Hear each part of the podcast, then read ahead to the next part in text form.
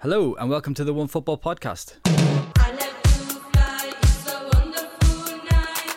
Just let you know, come on people, let's go. Uh, I didn't know, did we want to do this like a sort of Keane and Vieira style? How do you mean by that? You remember Keane and Vieira did that programme where they picked their best of... Um... Oh yeah, I never actually saw that, to be honest. No? No, no, but uh, but sure we can if you want, yeah. Well, it was either that or we just actually, I don't know, we come to some sort of conclusion. Yeah, we'll just go through we'll just go through each position and maybe we can try and guess who the other person have picked in their position or oh, something like that as well. That's yeah, not a bad idea, is yeah, it? Yeah, yeah, okay, okay. Look at this podcast, as professional as, as professional as ever. Yes. Okay, so let's let's crack on then, will we? Because why not? Yeah, there's a lot to do. Okay, uh, they said it would never happen, but again, joining me, Ian McCourt, on today's One Football Podcast is Dan Burke. Yo, yo, yo. Dan, we're back together. Indeed. It feels so good. uh, for those who may not know, usually we have two podcasts a week. There's Monday's one about, you know, the Union Jack and traditional roast dinners in the Premier League. That one's hosted by Dan. And there's Wednesday's one about, you know, sailing on the French Riviera, nights at the opera in Vienna, and all things, you know, European football related with myself. Uh, now, as different as we are, we do have one common pet hate, and that is pointless international games in the midst of a global pandemic. Uh Ugh, where do you even start with it? It's it's so stupid. But today uh, we're going to do something a bit different because we hate international football. So we're going to pick our best ever elevens from nineteen ninety-two. And it might sound like nineteen ninety-two is an arbitrary date, but it was actually the birth of football. So it sort of makes sense where we're going with it. Now, there's a couple of rules. Uh, Dan, you can just pick players from the Premier League. Yep. And I can just pick, pick players from the Euro leagues. Also, I can't pick any player who has set foot in the Premier League. And so uh, that that's it really, isn't it? Yeah, it's the ultimate test of whether the Premier League is the greatest league in the world. Okay. Uh, I think we know the we know the answer before setting out, but let's let's give it a go anyway. Uh, should you think we are wrong, and we more, probably are, the address uh, to to tell us uh, that we how wrong we are is podcast at one football dot com. Uh, Dan, as a gentleman, I'd like I'd like you to go first with your goalkeeper. Okay, okay. Well, I'll tell you my formation first as well. So I've gone for a very English four four two in my team. Of course you have. Uh, I agonised long and hard over this team. It's at least ten minutes I spent thinking about this team. Oh, did you really? Because um, I actually put some proper thought into mine. Did you? Yeah, yeah, yeah. Okay. Well, there's a couple of there's a couple of choices in there that, that perhaps will be deemed uh, controversial. We'll get to that. One of them that certainly isn't controversial, I don't think, is the goalkeeper. That was a pretty easy one. Can you guess who I've gone for there? Well, it has to be Schmeichel. Yeah. Ah. Yeah. Okay. I mean, it. It's obviously Peter Schmeichel, not Kasper Schmeichel. Yeah, um, yeah just, just just to clarify. Yeah, it, it struck me while doing this, actually, that there haven't been a great deal of sort of incredible Premier League goalkeepers over the years. The closest sort of challenger to, to Schmeichel was probably Petr Cech, who was incredible at Chelsea and, and uh, later at Arsenal and, and, you know, won several titles and all that sort of thing. But Schmeichel, bit of a pioneer in terms of goalkeepers. You know, the way he used to come out and smother the ball was a bit unknown. Um in the in the sort of early nineties, and he was also the first Premier League goalkeeper to score a goal. Oh, uh, of course. Which is probably worthy of his place in this team alone. So, yeah, it has to be the Great Dane, Peter Schmeichel. There's so many things to say about Schmeichel, and I'm a massive Peter Schmeichel fan, so uh, I'm happy to talk about him. That star jump thing he took mm. from handball, that's amazing. I don't know yeah. if you, I don't know if you've watched much handball since you moved to Germany, but the, the goalkeeper uh, part of, of it is just fantastic, how they... star jump and are not afraid to get hit where it will almost certainly hurt. Uh, so that's one thing. He had amazing jerseys. I don't know if you remember his jerseys. He always had some. He always had, they kind of looked like they'd been designed by a kid on what was it, M S Paint or something like that. Yeah. Uh, but look, look, he got away with it. And also, he crossed crossed the Manchester divide. Yes, and uh, you know his his period at City later in his career, he was still really good. He wasn't like, you know, we had like David Seaman, another good Premier League goalkeeper. We had him later in his career and he was awful, whereas Schmeichel was actually really good. So, mm. yeah, he, he, he had a, you know, a very long and successful career. Fair play to him. The This leads me to one question. Um, how do you feel about goalkeepers wearing tracksuit bottoms? Uh, I'm not totally against. I mean, uh, Gabor Kiraly is the sort of the mm. main one that springs to mind. Did Schmeichel used to wear it? I think he did occasionally, didn't he? I think he, he did. Yeah. I think like those sort of... those nights when it was like minus fifty and they were playing in Russia. Yeah. Yeah, that's, that's I don't. I mean, I think like uh, in the modern day, like Alisson sometimes wears like sort of tights under his shorts, yeah. which, you know, if it makes them feel more comfortable, they're standing around a lot of the game. Mm. I, you know, it's fine by me. I was thinking Dimitri Karine too. I feel like he might have wore wore tracksuit bottoms with it. Right. Yeah. yeah. Anyway, uh, do you want to guess who I went for in goals for my Euro eleven? Oh, I should yeah. give you the formation first. Yeah, go for it. Yeah, I went for a four two one three. Oh wow, very technical now. Yeah. Calm down, Johan Cruyff. It's essentially a four three three, but I'm trying to make it sound better than it is. uh, yeah, so four two one three. At least I think it's a four two one three. I'm sure somebody who knows something about tactics will tell me I'm wrong. But uh, okay, go for my try. Guess my goalkeeper. I think you have to have gone for Gigi Buffon. No, no. Oh, okay. I didn't go for Gigi Buffon. I went for Manuel Neuer. Oh, okay. Fair enough. Yeah. I feel like he's, maybe this is too grandiose a term, but I feel like he sort of revolutionized goalkeeping. Mm. With the, the, the, we all know now about sweeper keepers and everything like that, but he was definitely one of the first. And like the his the, like he was always, he's always he's so tall and strong, and he's brilliant with his feet, and you know he was he was able to play that higher up the pitch, mm. uh, which was significant for for. Uh, for uh, for a goalkeeper, I think. Yeah, an interesting thing about Neuer as well is that he had like a real dip in form, and it's pretty rare that a top-level goalkeeper has a dip in form and comes back from it. You know, you think about like Iker Casillas. Mm. He was, you know, at one point far and away the best goalkeeper in Europe, had a dip in form, never recovered from it. Even like Joe Hart, you know, mm. people forget how good Joe Hart was a few years ago, and now he's a laughingstock pretty much, isn't he? Mm. Whereas Neuer, yeah, he had that little dip in form, and then at the moment he's playing some incredible stuff, and, you know, Champions League last year, he was, he was wonderful, wasn't he? So. Right, because it's such a confidence position. Yeah, and so if you lose any sort of confidence, you're you're losing everything that goes with it. Yeah, yeah, and Neuer particularly relies on confidence. I think that's about ninety-eight percent of his game, isn't it? Being it sort of cool that. and calm. Yeah. yeah so uh, he also has eight league titles, two Champions League titles, and a World Cup. So take Not that, bad. take that, Gigi Buffon. Although I feel actually, I feel like. Buffon probably has Buffon has a World Cup. He probably has about eight league titles. Yeah, Doesn't Champions quite... League has evaded him though, hasn't it? Champions League, yeah. Mm. Uh, okay, for right back, uh, Dan, you clearly went for Paul Parker or Dennis Ir- or Dennis Irwin. Uh, neither, neither, and I didn't go for Gary Neville either. I think this one might be considered a bit of a controversial choice, but I've gone for Trent Alexander-Arnold already. Yes. Because he's what, twenty-one now, I think? Mm-hmm. He's already world class. He's only going to get better, you would think. I mean, I would be very surprised if he didn't get better, if his, if his career somehow went off the rails and he got a lot worse. I think he's going to be the mainstay of the England team, of the, you know, Liverpool team for the next decade or so at least. I think he's a, a very modern uh, fullback. You know, he gets forward. He's got so much energy. His passing is unreal. I mean, Gary Neville was sort of the closest sort of uh, contender for this position in my team. Gary Neville was a very, very good player. You know, won so much stuff. You know, played for England for many years. But I just think uh, Gary Neville maybe in the modern game wouldn't be considered as good a player as he was back then. Whereas Trent Alexander-Arnold can do everything basically. So yeah, I think he's unbelievable. See, I don't really remember Gary Neville being that good. Am I wrong here? Maybe I'm I think, wrong. Yeah, I mean, he. I think he. I don't know. He, depending who you speak to, he's probably a bit underrated or a bit overrated. Um, I mean, Ferguson loved him, didn't he? He was part of that team. He he had that kind of like leadership quality that United needed during those years.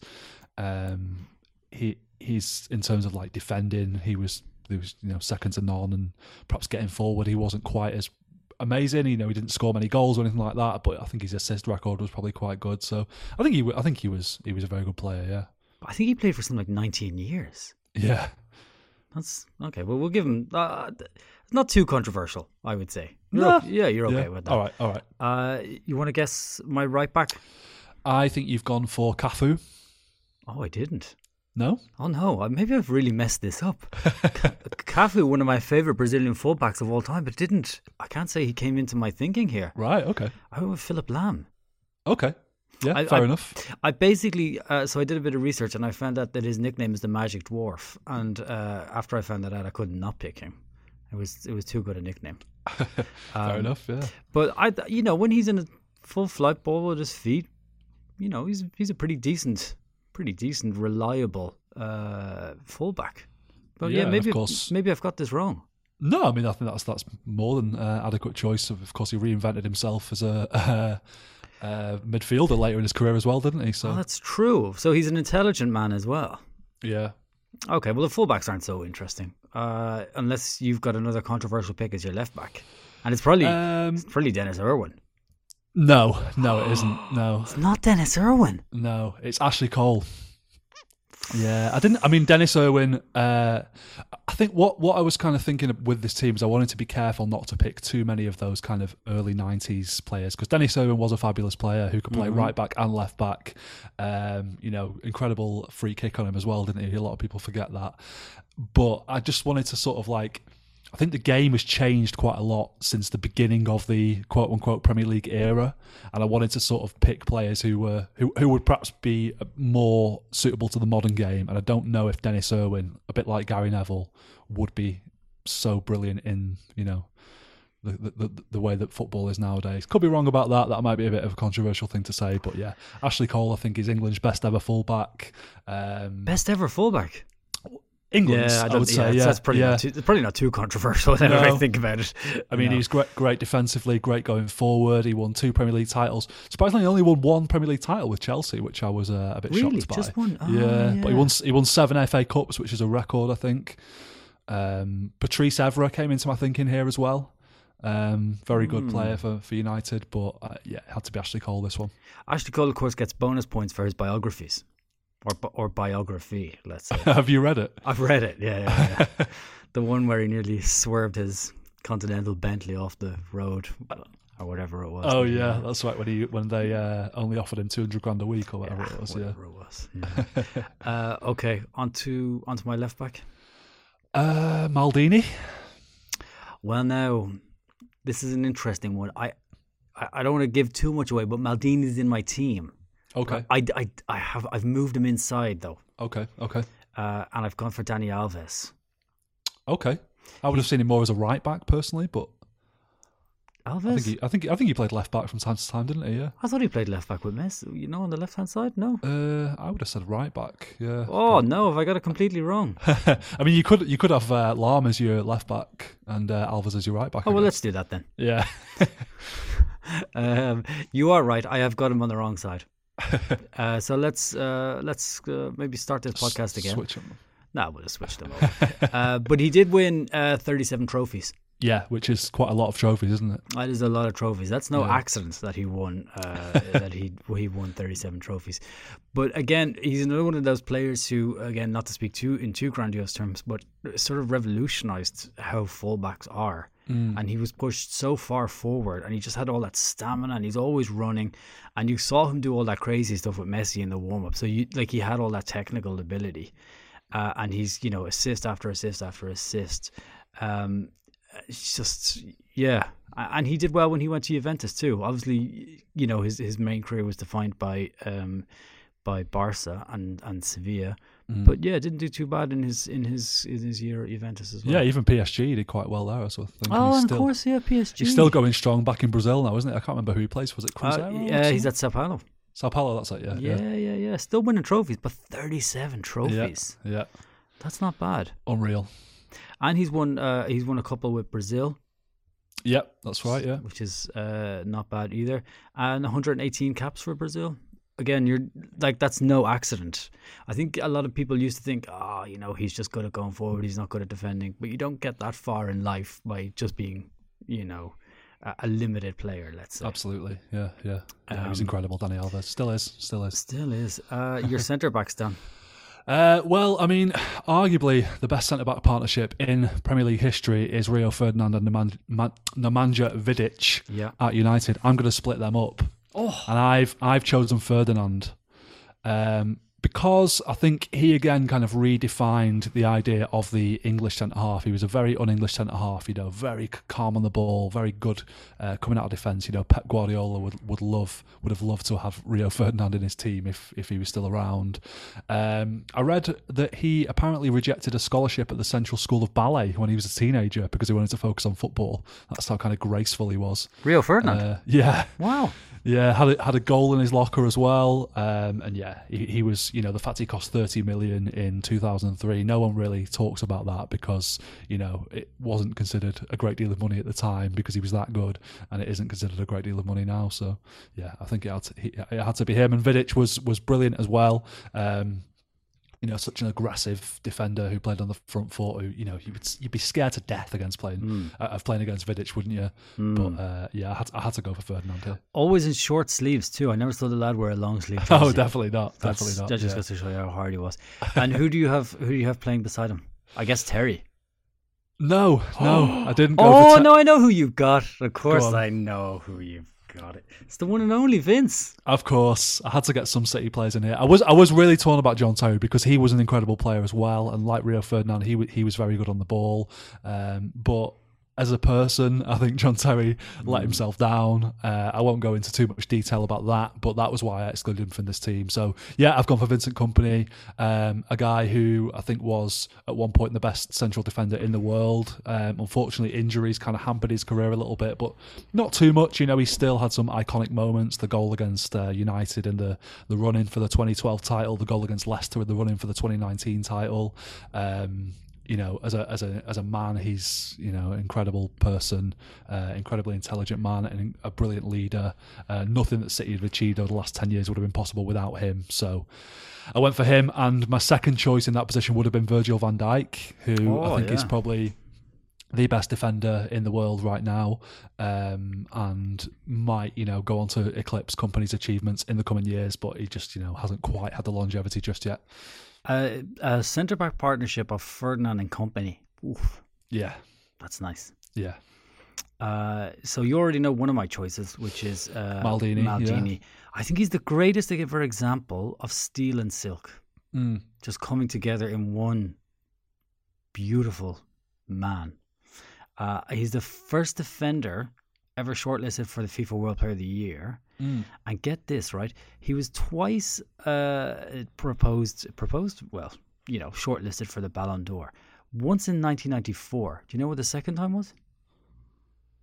Was it like two thousand six or something like that? two thousand three. Uh. So nine years later, he he was still good enough to get on the list for the Ballon d'Or. And he must have been pushing, you know, It must have been well into his thirties by uh, then well as well. Well into his yeah. thirties then. Yeah, but the yeah. key, there's one key reason why I chose uh, uh, Maldini as it, and that's because it was his tackle that rejuvenated the good side in that Nike ad.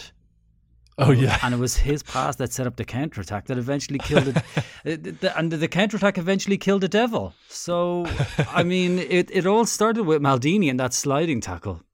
And the cliche that everyone says about Maldini was that he didn't need to tackle because he was always in the right position, wasn't it? So, you know, that was perhaps one example where he wasn't in the right position, but still showed that he could tackle. So, yeah. You know what? If you're going to defeat evil, that's a good enough. That's good enough to get into my team. That's what I would. That, that's what I would say. Yeah. Uh, and my my second centre back. Now, there's been a lot of very good centre backs. A, mm. a lot of Italians. You think Cannavaro. Mm. You think uh, Chiellini. You think Nesta, you know, there's so many brilliant centre-backs. So, of course, I've gone for Sergio Ramos. Okay, okay. Hear me out on this one, right? I like a bit of shithousery in my yes. team. And Ramos brings the shithouse. so, I, other than that, he's also a completely serial winner. Yes, and, and still still doing it now, isn't and, he? And still doing it now. And, uh, I, you know, get him and his tattoos in there. I think him and Maldini would be a nice, nice little contrast in the middle there. Mm, definitely, yeah. I mean, he's and he's got a goal in his locker. You know, he can take free kicks, he can take penalties, he scores headers, he Come on, winds man, people up like nobody's business, doesn't yeah, he? This yeah. man's doing paninkas for fun these days. Yeah. Would you consider him a style icon? I would. not everybody would. Not everybody would but yeah. not, not everybody is that enthusiastic about Sergio Ramos. The thing is, I can see why you would hate Sergio Ramos, and for all of the reasons why people hate Sergio Ramos, I really like Sergio yeah, Ramos. Yeah, so, fair enough. Fair enough. World Cup winner too. Come on, part of that Spain team. uh, okay, onto your onto your midfield. What did you say? You gone four four two? So yeah, and it's a pretty flat midfield. I mean, I'm just sort of throwing four central midfielders in there and telling them to work it out for themselves. Really. Oh, not really. What are you, yeah. what are you, Sven-Goran Eriksson? I mean, this was it, this was the hardest part of the whole thing, picking the midfield, because there's multiple options, and I'm sure, I'm sure some people are going to be a bit offended by the choices that I've made, and some people will like the choices that I've made, so it's a difficult one. So do you want to guess the first one? I think you probably like this one. Oh, it's got to be Kino. Yes. Okay. Yeah. Uh, yeah, go on. I'll get, I mean, there's no... I mean, this is a man who uh, went out and purposely injured one of my team's players in a Manchester derby, and I still can't not like him. You know, I still can't not respect him. He was, you know, a wonderful player, wasn't he? Um, in terms of his mentality, he was kind of unmatched during that period. You know, I said about what City have achieved wouldn't have been possible without Kompany. I don't think what United achieved under Ferguson would have been possible without Keane. I think he was sort of like at the forefront of that kind of revolution of English football, where, you know, things were uh, getting a bit more technical, and he he kind of like uh, lived through that period and, and adapted with United over the years. And I think he kind of knew when was the right time to quit as well, Keane, which was. Um, You know, when he, he finished at United and went to Celtic, I think he I think he did that at the right time and didn't kind of outstay his welcome. And uh, you know, he was just great, wasn't he? But do you do you remember the circumstances in which he left? Did he fall out with Ferguson or something? I mean, everybody falls out with well, Ferguson at some stage. But yeah, he criticised some of the players. He'd been asked to go on M U T V, and he criticised some yes. of the players. I think it was after a Sunderland performance. Yeah, yeah. I think something. Alan Smith was one of them, wasn't he, that he sort of might, called out. Might yeah. have been. And he went uh, he went crazy by all accounts on, on the players there. And they, uh, yeah, Ferguson said, you can't be having that. Keane wouldn't apologise. And uh, out he went. Yeah. I mean, again, Fergie was unscrupulous with these kind of things, wasn't afraid to sort of get rid of the, uh, arguably the most important player in the team for, for a rebuild, was he? So, yeah. Uh, he did it often enough too, didn't he? Yeah. yeah. Uh, the So I've got, yeah, so I've got a, a three-man midfield. Uh, um, you th- Again, you think of all the brilliant midfielders that Europe has produced over the last couple of years. Uh, who do you think I've got in there? Well, Zidane has got to be one of them, surely. Look, Zidane is at the Zidane is at the tip of my midfield. Okay. He is any man who goes to a World Cup final and takes a Panenka against one of the best keepers of all time has got to be in there. I'm guessing the fact that you made him the um The, the the the picture of the you know the, the thumbnail image of this podcast mm-hmm. was the fact that he was sort of the first name on your team sheet. He was one hundred percent the first name on my team sheet. Uh, Zidane, it's I think it's sort of forgotten now in the era of Messi and Ronaldo just how good Zidane actually was. Mm. Uh, people like to think about Xavi and you know and Iniesta and that great Barcelona midfield, and undoubtedly they were brilliant. But and you shouldn't, but you shouldn't get caught up in the hype that was around that, you know, that whole Galactico thing and everything. Zidane really was the best player, or yeah. one like one of the top five best players of all time. His his skill levels and his what he could do with the ball and how calm he was. And we talk about Ferdinand and Ballet. That's literally what Zidane was like. It was like yeah. watching this sort of beautiful motion of all of all time, uh, and. If you, there's a, I think it was a nineteen, which World Cup was it now? Well, he scored two goals in a World Cup final. That's another thing. Yeah. It was the two thousand six World Cup when he came out of retirement from mm. France. And it was the quarterfinals against a pretty decent Brazil side. And he was like juggling the ball over players' heads. It was absolutely insane. A, a brilliant, brilliant footballer. I can't think of enough words to, to describe him. Just yeah. how good he was. Technique was incredible. You know, just what, to watch him was a joy, wasn't it? And people talk about the... Um, I've seen a bit of sort of discourse around the Leverkusen Champions League final goal. Uh, people saying, oh, was it was it a bit overrated? And it's like... No, it wasn't, because how often do you see someone do that? I don't think anyone's ever done that apart, apart from that goal. It's unique, that goal. Mm. It wasn't just a volley. It was everything about it was perfect. I'm glad you don't you, see that very often. Yeah, I'm glad you brought that up, because I remember exactly where I was when I saw that goal. I was in the living room of my parents' house, and I was in there. I was just watching it by myself, and I stood up and just shouted, "Holy fuck!" And then I insisted. I brought my mum into the room to watch the replay because I needed somebody to share to share this moment with. She's not interested in football; she doesn't really care. But I needed to bring somebody in to to share just how amazing a moment that was. It's yeah. it's honestly, it's it's amazing, and he meant it. There's no way he didn't mean anybody oh. who talks about it to Shinner or anything like that. Nah, cop on. And was your mum impressed by the goal? Uh, I, th- I think I think she she wasn't that impressed. She was probably trying to watch Coronation oh, Street or, or something like that. Um, but yeah, that I've never. I don't think I've ever seen a goal as good as that.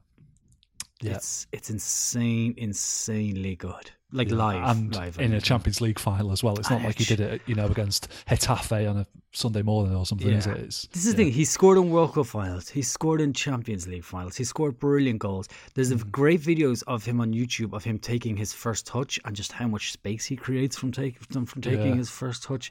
Everybody talks about Xavi and how he used to do that uh, sort of that twist when he would get the ball to create the space, but Zidane, yeah, yeah. So first name on the team sheet. You are one hundred percent correct on that. Fair enough. Next up, and I'm sure you've gone for David Silva. Do you know what? I haven't gone for David Silva. How I haven't you, gone for David are, Silva. Are you really a Manchester City fan? Well, again, yeah. There, there will be City fans listening to this tearing their hair out of this, and I'll tell you the, the logical reason why I've gone for why I've not gone for David Silva. Go on. I had to get one City midfielder into this team. It had mm-hmm. to be Silva, Yaya Toure, or De Bruyne, and. You know, Silva, incredible player. Longevity was amazing. You know, mm-hmm. he adapted to English football, in some ways changed English football. Yaya Toure, you know, was unreal, unplayable when he wanted to be. You know, hit the the twenty thirteen fourteen season in the Premier League, he scored twenty goals.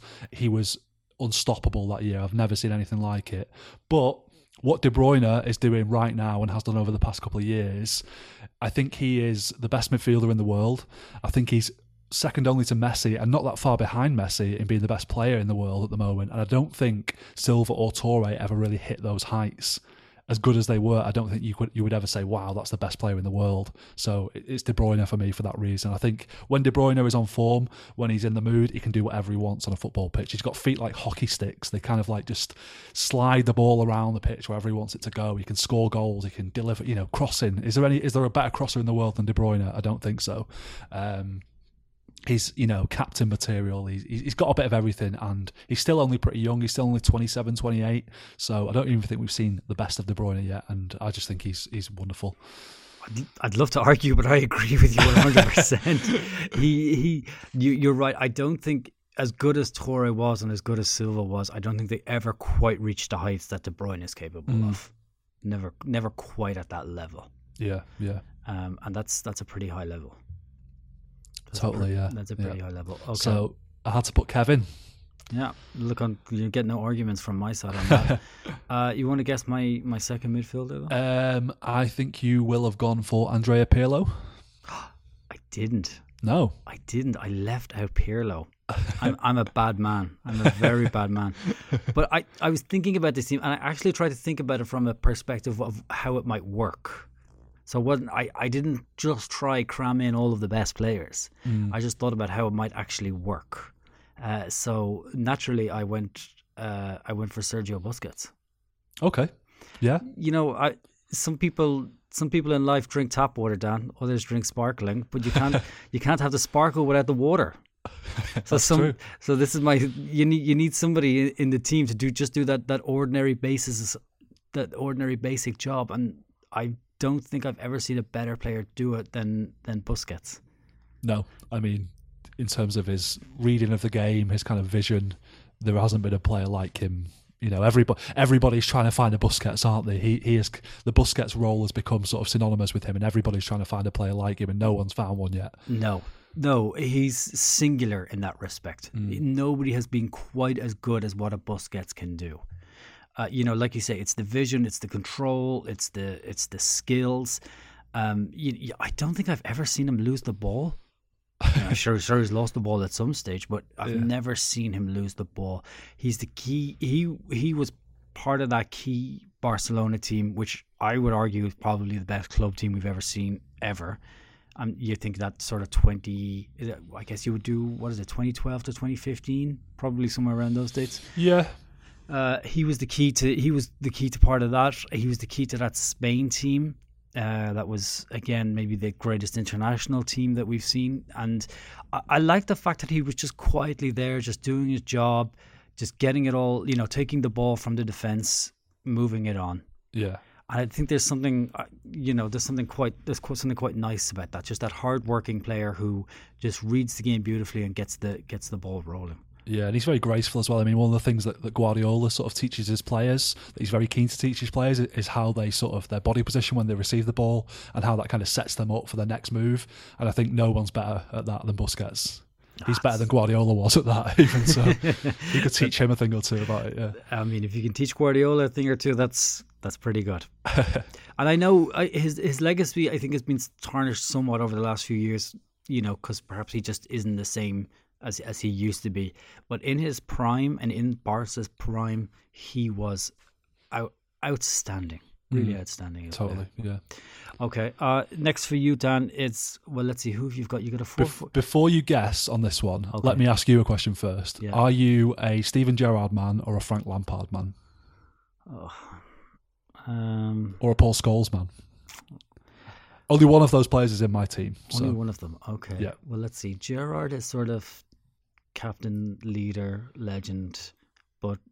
Mm, you got Lampard, who scores a lot of goals and works quite hard, but probably votes for the Tories, so that's not good. Shit, I didn't think about that. Uh, and Paul Scholes, who I think I'm a Paul Scholes man. Okay, well, I'm a Frank Lampard man. Uh, oh. Aside from the the Tory voting thing, um, I always admired Lampard as a player. I think he was a very uh, flexible midfield player who was, you know, really important to Jose Mourinho's Chelsea. He scored over one hundred fifty goals, which is, I think, a record for a Premier League midfielder. Um, and I think he he got so many assists as well. I think he I think he got the most assists in the league, like three times or four times or something like that. Um, so you know. Gerrard was also a fabulous player. Paul Scholes was a fabulous player. I discounted Gerrard mainly on the basis that he didn't win the Premier League. Like, every player in my team won the, won the league at least once. Oh, that's and a bit think, harsh, isn't it? I know, but I think that's important, isn't it? And I think, you know, as good as Gerrard was, you know, he won he won the Champions League with Liverpool, captained Liverpool to the Champions League, won multiple other trophies. I think he'll always be a little bit tarnished by, you know, that slip and the fact that he never won the Premier League with them and that kind of thing. So, you know, it's it's a tough midfield to get into, this one, on my team, and I think that that just excluded Gerrard from it. And Scholes, I think, is the one that people will probably think, oh, what do you know about football if you've not got Paul Scholes in your team? And I I appreciate that. I think that's a fair enough comment, but... Um, again, I, I think Scholes was a magnificent player, unreal technique, passing, shooting, um, longevity he had as well. You know, he even came out of retirement and was still really good in that little second stint that he had at United. Um, that was against Man City too, wasn't it, that he came out? Yeah, it? that was. Yeah, yeah, correct. Yeah. And there's always, you know, these uh, sort of things you see on uh, on, on the internet about uh, Xavi saying that he was like, revered, he revered Paul Scholes or Andrea Pirlo and all that sort of thing. So perhaps I'm an idiot for not putting in my, him in my team, but I decided against it and put Lampard in. Oh, poor Paul. Poor Paul. Mm. I've, I've, there's too many United players in this team as it is, so let's, you know. How many have you got so far? You got Schmeichel? I've got, I've got two so far. Ah, oh, there's more coming. Oh, there's more well, coming. There's yeah. more coming. Let's see. Okay, no, uh, my third... three so far actually. Sorry, Schmeichel, Ferdinand, and Keane. Oh, of course. Well, well, Ferdinand was also at Leeds and West Ham. Yeah, yeah. But yeah, let's say Man United, where he he excelled. Yeah. Uh, my third midfielder then, Dan. I, this should be obvious, I think. It's got to be Iniesta. Xavi. Oh, okay. I. It was one of the two. It's. It was always going to be one of the two. Uh, Iniesta, m- maybe my. top five favorite footballers of all time, and and not just not just as a footballer, but also as a man. Like, when he scored mm. a winning goal in a World Cup final, he celebrated his friend who had died.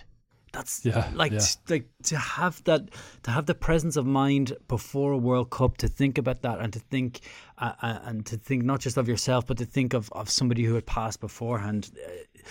Uh, to me, just as a as a man alone, that puts him on a different level. Mm. Um, and of course, a wonderful, wonderful player, and who scored so many brilliant goals, including that one against Chelsea, which I particularly love. Yes, if only for the batshit crazy reactions afterwards that that it induced uh, in uh, in uh, um, Drogba and who was it else? And Ballack, Ballack that went crazy. Yeah, yeah, yeah. Uh, so choosing, but uh, and then on the other side, then you've got Xavi, who was, I mean, we talk about Busquets being in that in that in that team.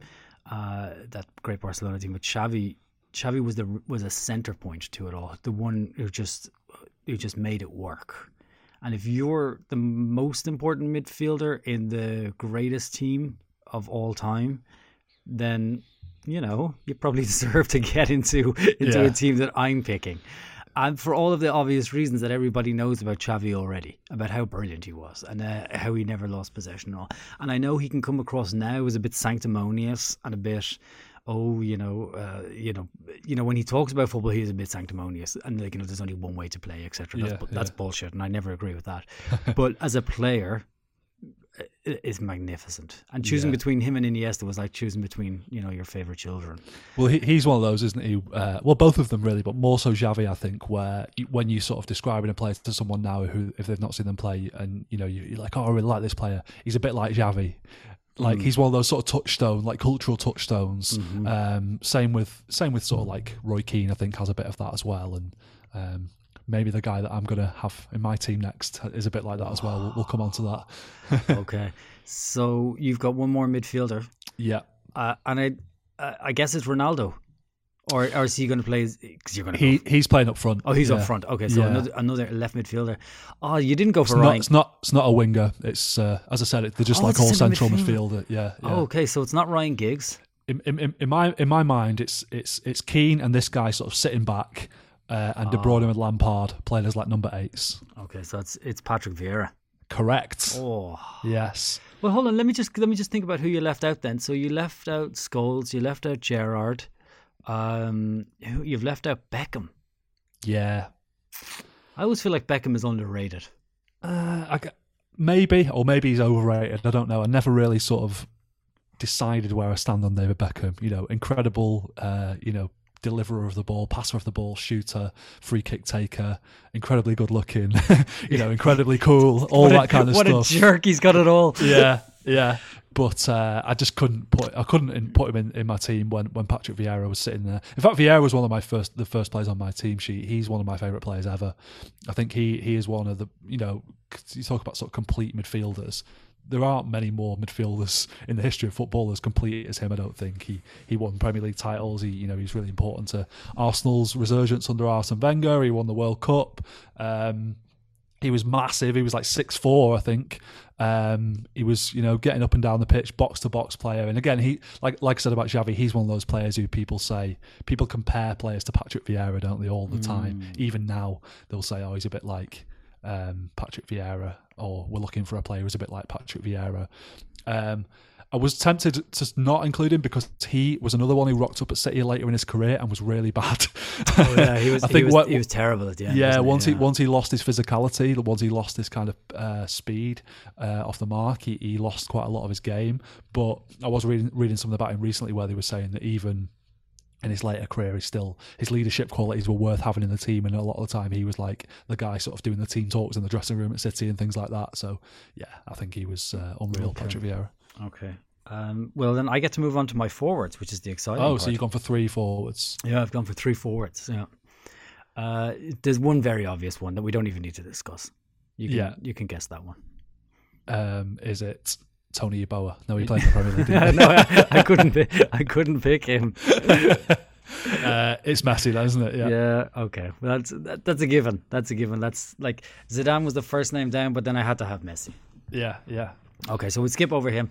Uh, um, then shall, do you want to guess another one then? Because that was already a given. Mm, let me think. Um, mm, Zlatan? No, he played in the Premier League, didn't he? He played in the um, Premier League. I can't have him. I also... Totti? I was... Oh, hang on. Ronaldo, obviously. Yes. Okay, so yeah. I, I couldn't have one Ronaldo, but I could have the other one. And yes. uh, it led me to question if there's ever been a better number nine than, oh, phenomenal. No, I don't think there has, has there? There hasn't.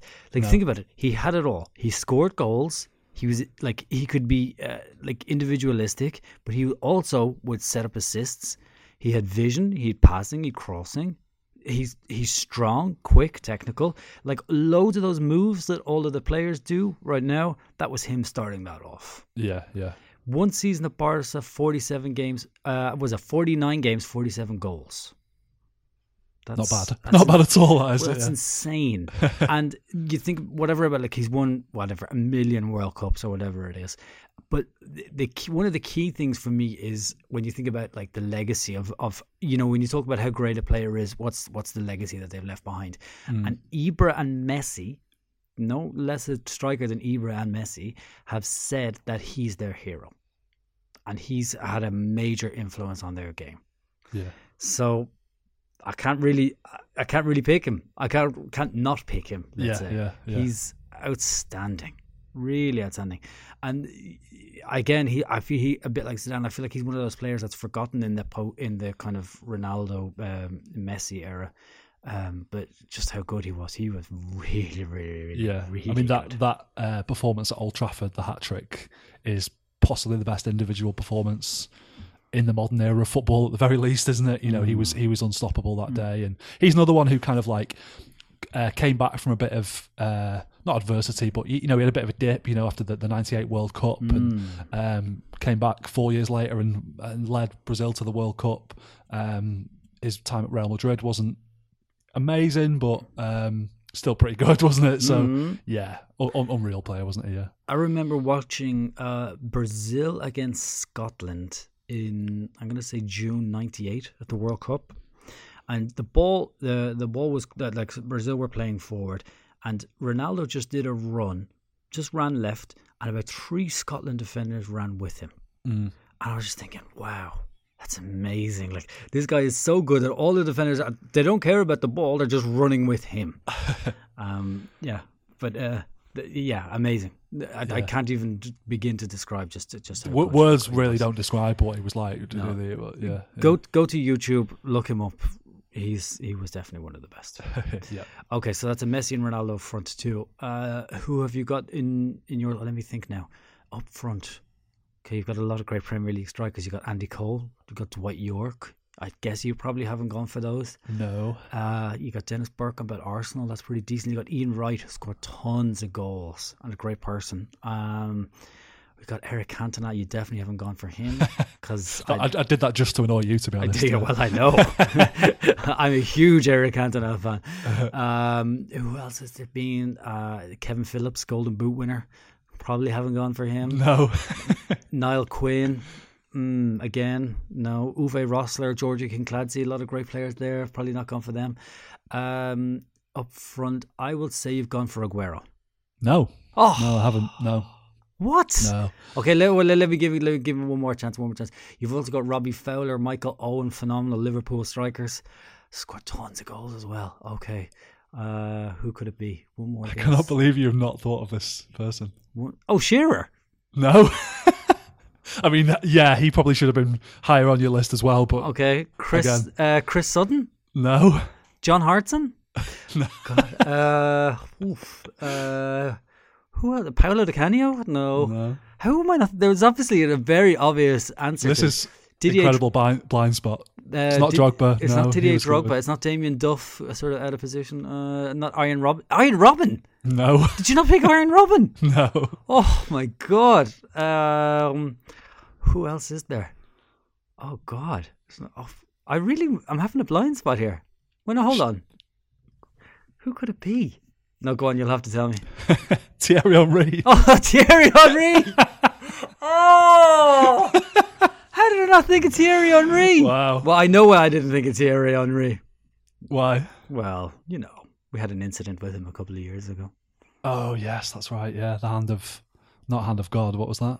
They said the hand of frog. Which hand of frog was. Wasn't quite nice. Not very nice, is it? Yeah. Not very nice. Yeah, I mean, Henry is probably not just the best striker in Premier League history, but the best player in Premier League history for me. Um, I think... He was just unstoppable at his peak, um, not just in terms of scoring goals, but uh, you know, assisting goals as well. You know, his the season he had in that invincible season for Arsenal was just unreal. Um, he could score from anywhere on the pitch. He could run at players. He could whack it in the top corner. He could, you know, dribble past players. Um, he was fast. He was cool. He was yeah.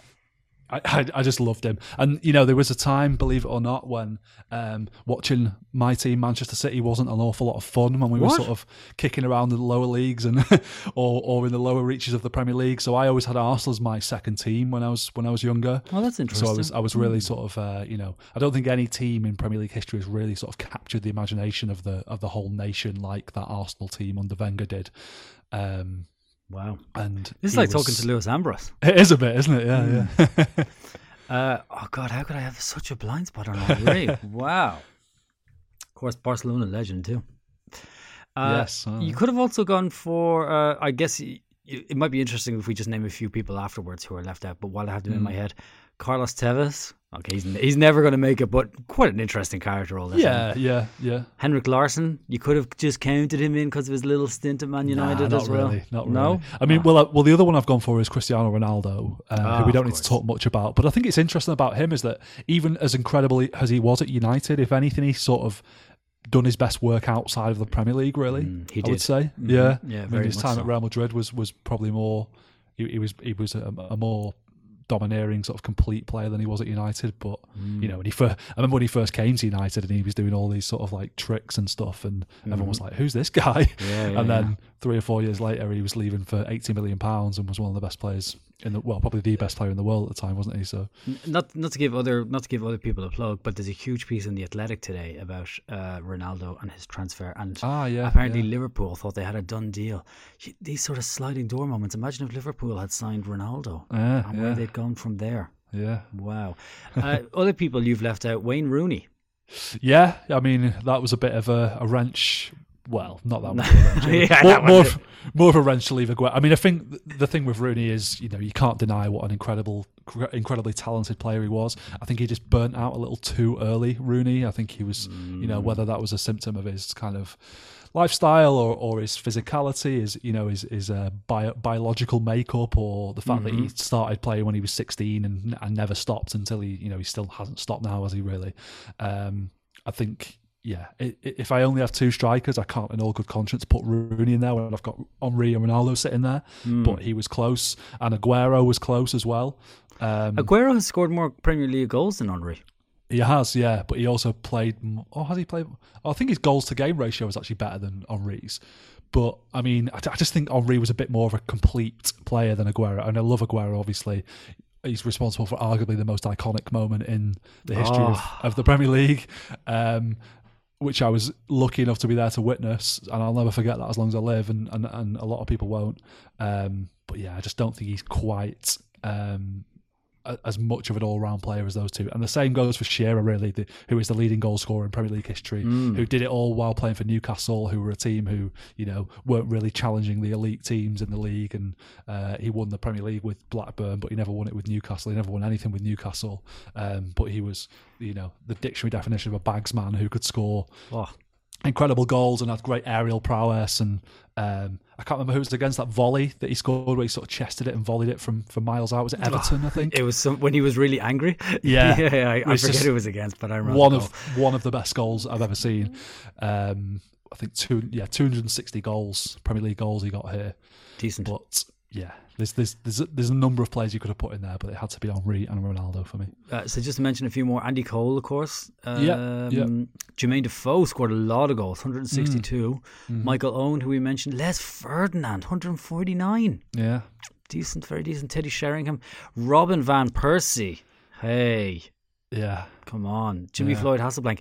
And of course, well, Robbie Keane. Yeah. one hundred twenty-six Premier League goals. Right. And I, th- I think about one hundred twenty-five of them came against Man City. They scored yeah. against us all the time. Did my head in. Yeah. Uh, Nicholas and Elgod White York, Ian Wright. Did yeah. we say Robbie Fowler? We, I, I mentioned Fowler earlier. Again, yeah. a fantastic player. one hundred sixty-three Premier League goals, it says here. Mm. That's not bad. Not bad. Not bad at all. Um, and I, we'll maybe mention a couple of more names after this, and I'll just get my final one out of the way. Did you want to guess who it is? So who who did, who did you have up front? Sorry, Messi. I've got Messi. Uh, I got Messi on the left. I got Ronaldo in the middle. So I needed somebody on the right. And I have to say, this was the hardest position for me to fill. Mm. I got my midfield okay. I got my defence okay.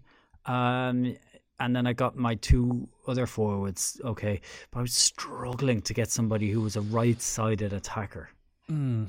that I wanted up there. No, I'm not sure. Not sure. Cool. I, I needed to call in help from uh, Joanna Bueno for this one. Okay. Uh, she, she gave it to me, so I'll, I'll, I'll give her that. Um, it was uh, Luis Figo. Oh, yeah.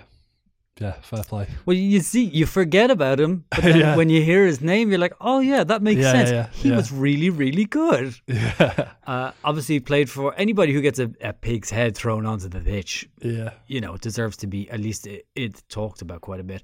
But you, everybody knows what Figo did. Uh, everybody's mm. seen him destroy England uh, oh, I think it was him. Was it him that destroyed England, if I remember correctly? Lots of people destroyed England, to Lots- be honest. But, yeah. Boris Johnson is one of them at the moment. Hey-o. Hey. And uh, so yeah, Luis Figo. But that was that, that was a that was a hard one for me to fill. I couldn't mm. think of. I, I did think about Ribery, but then his best work really came on the on the left hand side. Iron Robin was another one I thought about, but again, he played for Chelsea, so that, that ruled him out. Um, I did think about Batistuta, uh, getting mm. him into the team, but I kind of felt like he was more of a central player. As I might have that wrong, or I've already got Dani Alves' side. Yeah, wrong. he was. He was. Yeah, yeah, um, yeah. And then I thought about um, somebody had got in touch with us on Twitter to, and whose name escapes me right now, uh, to say that Pavel Nedved should be in there. Mm. Again, oof, yeah, I felt, I, I, felt, I, think he, I felt that one. Yeah. I think that guy actually threatened you with violence if you didn't put him in there, mm-hmm. isn't he? So you better watch your back. Yeah, uh, yeah it is. It's. Uh, I think it was something like that. They'll uh, they'll end me if. Uh, yeah, that was it. Yeah, yeah. yeah. Oh God. There was also shouts for Paulo Sousa and Redondo, uh, and um, uh, Fernando Hierro, but he obviously had played at Bolton Wanderers, as, yeah. you, as you had uh, pointed out. yeah. Cannavaro. I don't know how I left out Cannavaro. But there you go, I did. Well, you got a pretty good team there, haven't you? It's mm. not easy to get into. Yeah, but yeah. there was one, uh, there was one player who's uh, I'm, I'm a constant champion of, and who I really it, it hurt me to leave out. Can you guess who it is? It's one player I'm I'm I'm mm. huge, like almost on an Eric Cantona level for me. Mm. No, I'm not sure. Go on. Kaká. Oh yes. Yeah, I, I thought you would put him in, actually. I was, I, it was him or Zidane. and that, that's. I, I think mean, you made the right choice. I, I probably, I probably made the right choice, but Kaká, phenomenal player. If nobody, I think I might be the only one who believes this, but uh, uh, yeah, phenomenal player. I, I mean, at one point, he was the best player in the world, wasn't he, that, when he was at Milan? Hey. Uh, but other than Modric, the last person to, uh, to win the Ballon d'Or outside of um, uh, Messi and Ronaldo. That's right, sure. that's right, yeah, yeah. yeah. Uh, did you have any particular struggles or any people who you left out who you thought, oof, they, they, they could have gone in? We talked about it, a few of them before. You, mm. you, at this at this stage, you probably want to mention Shea Given. Uh, yeah. Shea Given, the goalkeeper, was great inside his six yard box, and uh, sorry, outside his six yard box, and terrible if you if you went anywhere near him. Yeah. yeah. Um, who else was there? So yeah, the David midfielder was David probably... James, one hundred sixty-nine clean sheets. No, no, no. Never, never even came into your thinking, did he? No, I mean, I guess of sort of like modern players, you might say like Mohamed Salah could have been pushing it. Bergkamp was one that never mm. really like got anywhere near my team, which some people might say is a sacrilege. You know, he never even of... came into your thinking, no? Not really, no, no. I sort of thought about him briefly and then was like, nah, he's not getting in there, but he was wonderful, wasn't he? Um, Drogba, who you mentioned earlier, who a lot of people don't sort of really talk about in terms of the Premier League greats. You know, he was a player that I remember a lot of people when he came over and the sort of influx of Chelsea's Abramovich money were saying this guy's not going to do it in the Premier League. He's going to be a flop. And he started quite badly for them, I seem to recall. And then it was just like nothing but net for the next ten years, was it, basically? Mm, yeah. Um, N'Golo Kante, you know, Jamie Vardy, some of those Leicester players who had that incredible season. Riyad Mahrez even maybe might have, might have been in there. Harry Kane. Uh, Gianfranco Zola, Van Nistelrooy, Alberto Solano, yeah, Michael Carrick. Some might say was, you know, one of the sort of definitive uh, holding midfielders of the mm. Premier League Premier League era. But uh, Luis Suarez, Cesc yeah. Fabregas, um, Pires, Cesc, Cesc Fabregas. Oh, how did he it, not make it into your team? The world, he he had an assist in a World Cup final. Here, here's one that I reckon a lot of people would have would have uh, thought should have been in there. Yap Stam. Oh, yeah, yeah, that's a good shout. Mm. Yeah, yeah, I can't. Yeah, they'd have a point. Although yeah. I, I do think Ferdinand was probably a touch above Yap Stam. I think he just probably had a bit more to his game than Yap Stam did. Would, yeah, I, I would, I would agree with that, yeah. Mm. I, well, I remember we did, uh, during the lockdown, we were sort of doing pieces on um, certain clubs' best ever elevens, mm. and I laugh, I left Yap Stam out of my United one. I can't remember who I went for. I might have gone for Ferdinand and Vidic, and I got a bit of heat on Twitter for that. A few people were saying, you don't know what you're talking about, and, mm. you know, they're right, to be fair. I don't know what I'm talking about, but I just keep talking and hope no one notices. uh, yeah, that the Kaká was the big one for me. That was yeah. That was a struggle. That and Buffon, although I, I, I sort of think Manuel Neuer is probably a better keeper than Buffon, but mm. I, I'm open to I'm open to the hate for that one. Mm. Um, who do we? I have to say that before I heard your team and I knew my team, I thought this is going to be a cakewalk. If, if these if these if these all aligned, uh, if we somehow we, we could get all of these back to their to their previous powers and they aligned, I thought it would be a cakewalk. But having listened through your team, I think it would actually be close. Mm. I think maybe your team will win on penalties. Or something like that. Yeah. What I would say about your team is they have never um, uh, had the ultimate footballing test of can they do it on a wet Wednesday in Stoke, have they? Mm. Whereas all of my players have. So. Well, that's true. Maybe uh, maybe we could play it on a wet Wednesday in Stoke just to uh, just yeah. to see how it all goes. Yeah, yeah, yeah. Okay. Uh, well, that's all from us today. My thanks to Dan. Uh, normal service resumes next week with the return of uh, good football. Should you miss it in the meantime, you can listen to the back catalogue on iTunes, SoundCloud, Spotify, wherever it is you get your podcast hit. And if you want to get in touch, the address to do so is podcast at one football dot com.